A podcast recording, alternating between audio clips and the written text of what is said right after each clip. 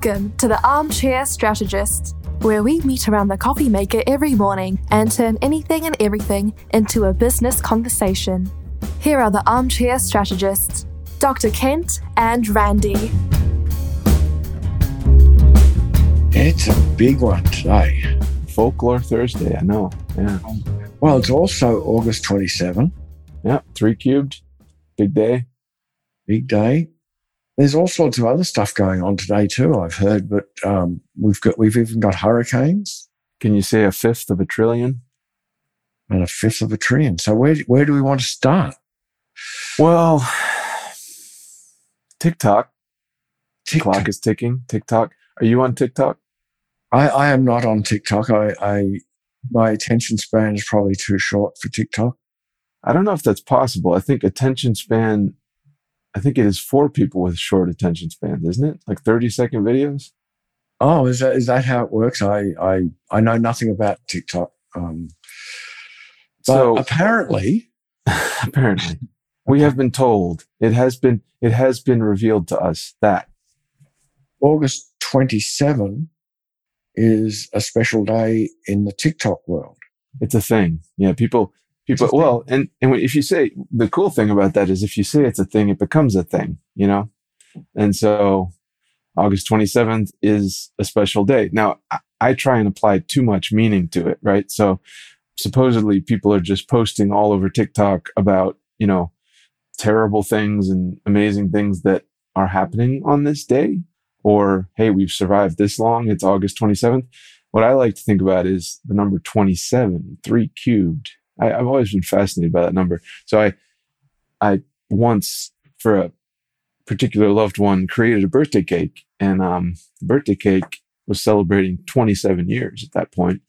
And, um, I just wrote a big three and then I wrote a little three next to it. And that person thought Oh. that it, it meant 33 and not 27. Yeah, It was- not popular anymore.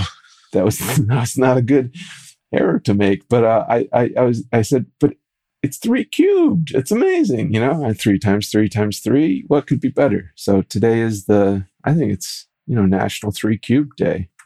Right now, you've you've just given away something for all those wannabe mathematicians out there because we now know that the cube root of 27 is three. What is a cube root? It's like the thing that comes out of a tree that is square. Yeah, well, in three dimensional. Yeah. Yeah. sorry, sorry. So I, I find it really interesting it, if we're talking about TikTok and and how ideas spread. Uh, it, it's remarkable to me that almost anything can go viral now, and that when we have a preconceived notion that things have to have a meaning, you can apply meaning to almost anything, and that's that's um, kind of a neat business idea. It Well, kind of gives hope. Isn't that kind of like, you know, TikTok enables some arbitrary, arbitrary day? I mean, it could have been August 23rd, but for some reason it's August 27th and turn that into a movement. And, you know, we have this theory about you have a product and a business and a movement. And TikTok manages to do that with an arbitrary date, create a movement out of it. And I think that's the power of social media and any any business who chooses to ignore the power of social media does so at their own peril because somebody else that knows how to use it well can create a movement very quickly. I feel like we should go one more tick towards the, I want to say dark side. Maybe it's the dark side. Maybe it's the light side, the supernatural side, which has a lot to do with business in a lot of ways. Like we often hear people say, like, I've met you for a reason. Okay. You come into my path for a reason. Okay. I was searching for someone just like you. Okay. Great. Uh, like relationships.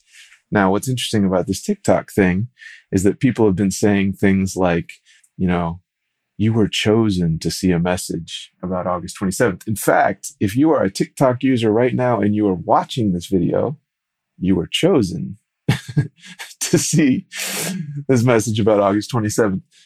Isn't that weird? But at the same time, it's all over the place, right? The manifesting. If you can, you know, think about it and conceive of it, if you can manifest it, it will happen. Mhm. kind of a big issue all across the board. This is just the newest version of it.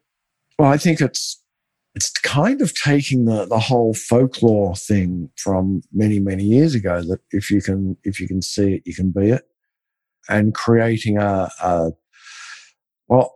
Let let me go back just a couple of steps because if anybody is watching this video on TikTok, they've been far more patient than I would ever be because it's had to have been broken up into lots of little 30 second That's what I was going to say. Were- who's going to do this? Yeah. Yeah. Yeah. That's funny. Um, and there's there's no meme about August 27. So maybe this will ultimately just fall into the category of folklore Thursday uh, and not have anything to do with August 27. It could be. Now, Folklore Thursday, I find interesting with my other hat. And actually, that is a really interesting connection, isn't it? The fact that this is also Folklore Thursday and thinking about all of our obsession with fiction. And folklore is deeper than fiction, right? So, folklore uses the hero's journey.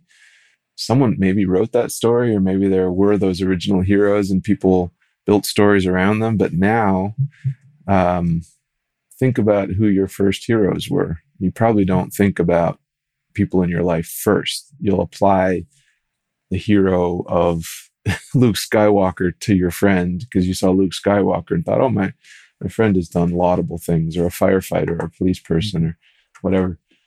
But um, folklore, that's really interesting. So, in, in, in my uh, academic hat, I studied folk music. And folk music back in the 1800s was just stories set to music. Uh, and all the all the books about folklore often you know codified all these different stories down into these you know ballads you know and they'd be on posters whatever else. Now we have records. Now we have cds now we have all these ways to capture things. But i don't know. Folklore is interesting. Who's your favorite hero You know, I I don't know that I ever had a favorite hero, and that's probably why I dislike superhero movies. Um, I was never into comics. you dislike you dislike them not like just you don't like them you actually dislike them I actually dislike like the whole marvel universe all of it the whole Marvel universe, all of it. Um, I really I I have there is no appeal to any of that. no way superman the original like the 70s I superman watched Superman on TV in the '60s, and no way Huh. I remember. well and oh but batman da da da da da da da da da da oh, I used to laugh at the Batman. Batman Wow. Pow! Yeah. Wow! Yeah. Um, but no, the whole superhero thing doesn't do anything for me. But folklore's kind of a little bit different. Right. Because folklore started somewhere with a story about a person, presumably a real person, who did something small. And over the decades and perhaps even the centuries, that something small has been amplified to somebody who is now larger than life. So we think about Robin Hood as an example, uh, a guy that stole from people and he's been turned into a, a, a folklore hero. So we can discuss all day long whether he was doing something right or wrong, becomes a moral argument because of what the folklore tells us about him. We can look at Ned Kelly, an American, uh, an Australian, sorry, an Australian bushranger. He was like, he was robbing stagecoaches and Hmm. killing people and billy the kid around him, Billy the Kid. Right, yeah. So I find it really interesting that folklore takes something and then just expands it, maybe changes it, maybe adds some flavor and some color. And from a business point of view, people start off somewhere and they do something and then there's flavor and color added and some of that is real and some of that is not real. And so business they become mythical. they steve become jobs steve jobs is a mythical figure. I used to work for a guy in australia who was known as being a legend in his own lunchtime.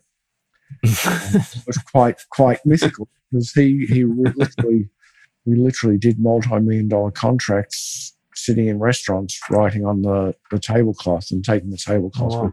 that was the contract. Interesting. Um, well so and that developed into folklore you know, in So-. If we go a little deeper on folklore the reason that we cling to those folk stories and the stories are you know story of our parents meeting all of us have it. The story of and i in our work we often tap into that and figuring out what somebody's personal brand is and what the heart of their business is and mm-hmm. everything else is find the story find the heart of things. I go back to my i've always had an obsession with stories. So since i was a kid i'm always getting stories out of people uh, for, for for good or ill and i was just talking with my dad and he was talking about when he was five years old at his grandpa's feet his grandfather emigrated from Sweden at 17 years old. Wow. Uh, his his 10 years older brother came back to get him, and they hopped on a ship called the Calypso, which I now know, which is funny, and they they sailed to the U.S. They went to Chicago, and this little 17 year old kid who couldn't speak any English learned how to speak English, learned how to be a tuck pointer, got a job on the railroad, didn't like it after two days. So he walked back from South Dakota to Chicago. The myths around all of this, it's larger than life. It was just a dude. It was just a kid. It was just a person struggling through life, but it becomes mythically large for us. It, it, mm-hmm. When we build it into our story, it becomes great. Yeah. And, and it becomes important. My my second wife, who died from cancer, um, has a story, had a story about her grandfather who came out from Sicily, was basically leaving Sicily uh, in the very early 1901, 1902 uh, time to basically get away from the Sicilian mafia types that were trying to recruit him. And wow.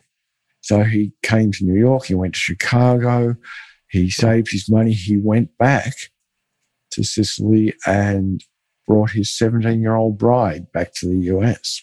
And she came back and the, so this is a, a fabulous love story and it's, it's gained mythical proportions, including the fact that her favorite perfume was never empty. So he would go out, regardless of how much or how little money he had, he would go out and replace her perfume before she ran out. Hmm. And the, the family has these stories that have grown into mythical proportion. And this is how the men in the family now are expected to live and treat their, their wives with that degree of love and attention. It's, it's particularly interesting how much influence folklore and myth can have on multiple generations. I like how uh, didn't know we were gonna have this good a conversation about folklore. This is great. So we're making it up as we go along. I think what's what also pulled me into sort of my academic study and my passion for folk music and for for this kind of stories is sort of manifold. But there was I came across an old book, and I so I find this fascinating. Certain people capture stories they somehow get them down on paper or capture them mm-hmm. nowadays in a podcast or whatever, or a video. And so I, I, found this old book. Now I have a copy of it from the 1800s. I think it's it's by Curt Sachs. I think this this author on the history of the instruments. And there's this amazing old folk tale from the from the Middle East, from the the Arab world, where and it's kind of shared by the Semitic world. So it's kind of similar to a Hebrew story. Mm-hmm. There's this old story about this, this old man named Lamech, who he and his wife tried to have a child forever and ever and had no luck. And like a lot of these, you know, old stories, they grew to be, I don't know, a thousand years old or whatever. But, you know, they got really old. And one day they were finally blessed with a child. And in his old age, he loved this little, this little boy so much. And then tragically, the boy died. And when the boy died, this is where, you know, trigger alert just gets a little weird. He hung the boy's uh, body up in the tree in mourning and he never left the house and he just mourned and mourned and mourned. And as the, the, the, the flesh fell away from the body, he took the boy's uh, leg bone and foot and strung it with a string, sat down and played the first lament. And that was how music started. Wow. Yeah. Uh, it's so it's a little bit weird. It's a little weird, but it's so intense and so yeah. spectacular. Like we don't often do that these days. Like where a kid says, "Yeah, how did music start? Well, I don't know. Go on YouTube. Right. this one's like, well, let me tell you a story. Now, this is super. This is this is really important because business should be, and is all about story. Because business is is individuals, and individuals have story. So the art of storytelling is a is a major element of of how to succeed in business. You tell stories about your product or your service. You tell stories about yourself to show who you are and what you have done. And, you know, some people, some people have stories that are amazing and some people have stories that are emotional.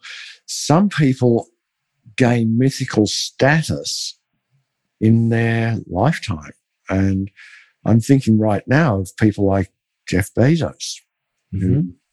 He's he's almost mythical because of his success. He's become the first man, we believe now, first person in the world to become uh, have two hundred billion dollars of wealth.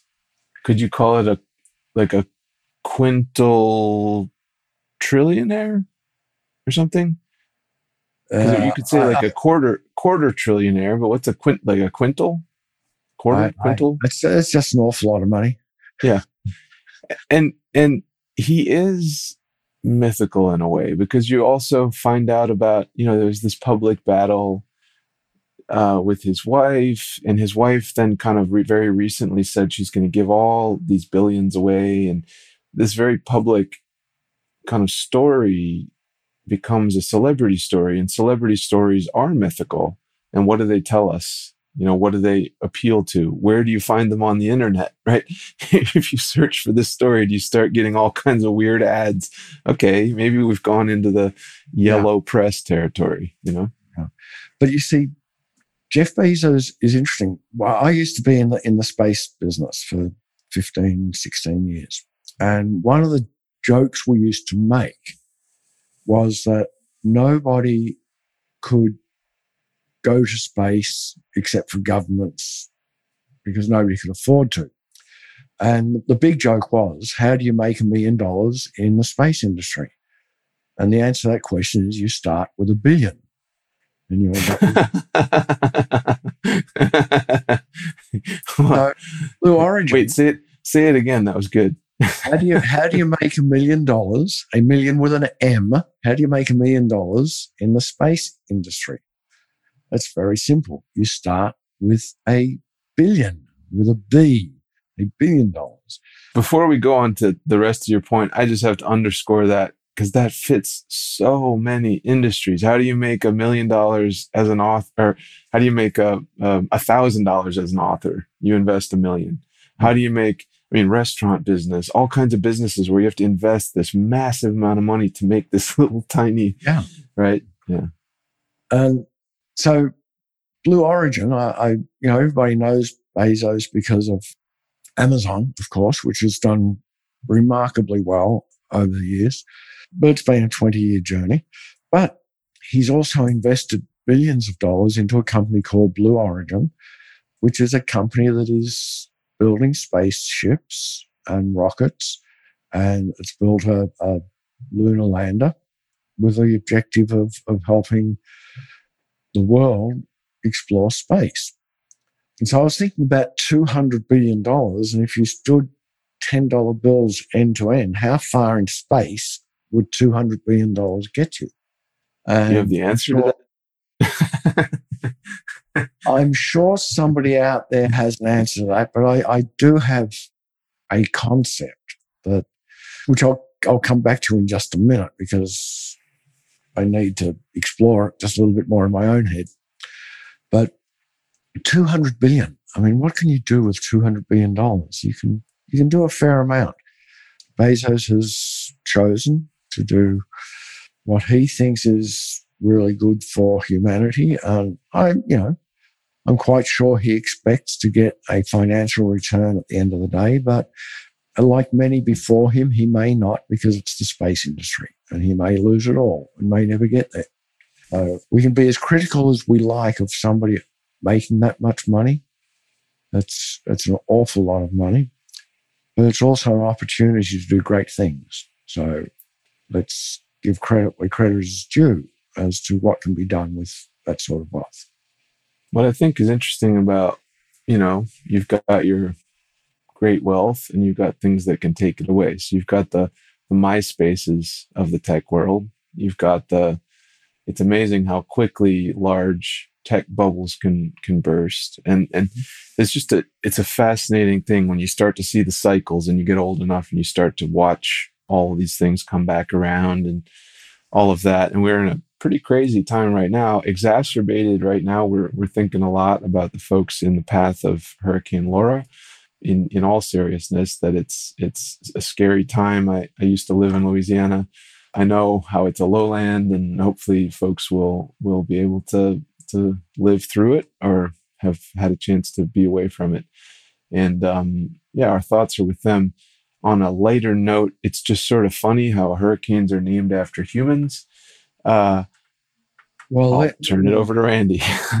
so I, I want to go back to, to Bezos and Blue Origin for a moment because my theory is if you took all his money in $10 bills and put them end, end on end, you would get up high enough to get one of those fabulous photos of Hurricane Laura, where you can see the eye and see it from from space. Oh. So it was just a, a, That is a weird graphic in my yeah. mind. Yeah. Although I don't, I don't think that a stack of ten dollar bills would be able to withstand a hurricane. It probably would not, and particularly not a hurricane named Laura.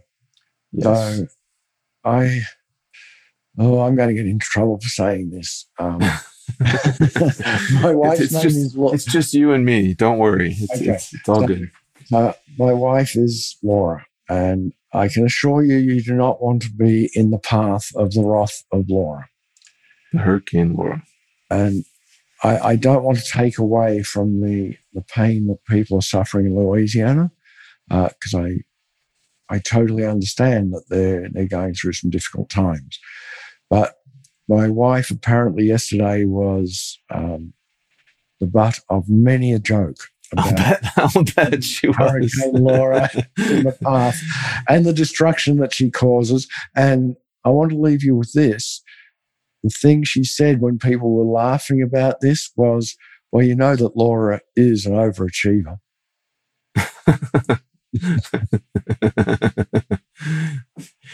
so to all of you who are suffering through the hurricane.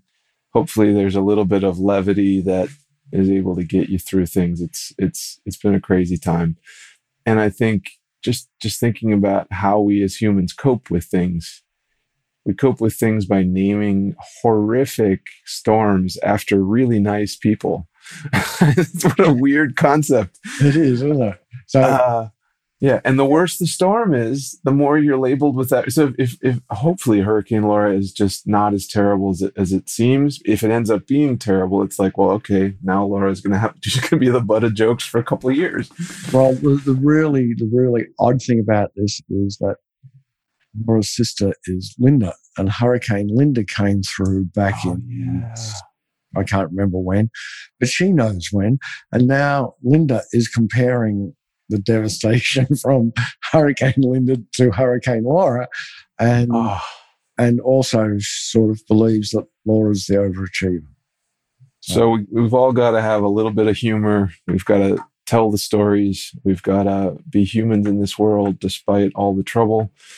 That's a good business story. So if you want to talk to us about, you know, pulling out your your stories and, and all that, you can find me at talktokent.com. Or you can find me at talktorandybaker.com. I'm happy to talk to you about pretty much everything except for what Laura told me when I laughed. uh oh. All right, everybody. You can visit us also at thoughtleaderpath.com.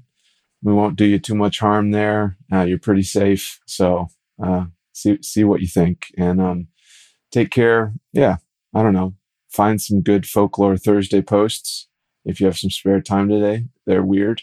And here we are on August 27, and well, we made it. What can I say? Well, this far. We made it this far. We made it this far. There's still if, a to go. If this is real, I mean, this video actually is what two dimensions or very slightly three dimensions since they're actually the pixels. I think it's Are There's some kind of depth to it, right? pixels aren't they those little things with the funny ears that sprinkle dust? Uh, I'm not sure, but I there is a bird outside my window staring at me, going, "Why is this guy talking to me?" Is his name Tom? I- I think so. You think? Take care, everybody. Bye for now. Thanks for listening to Armchair Strategists. We'll circle back with you soon.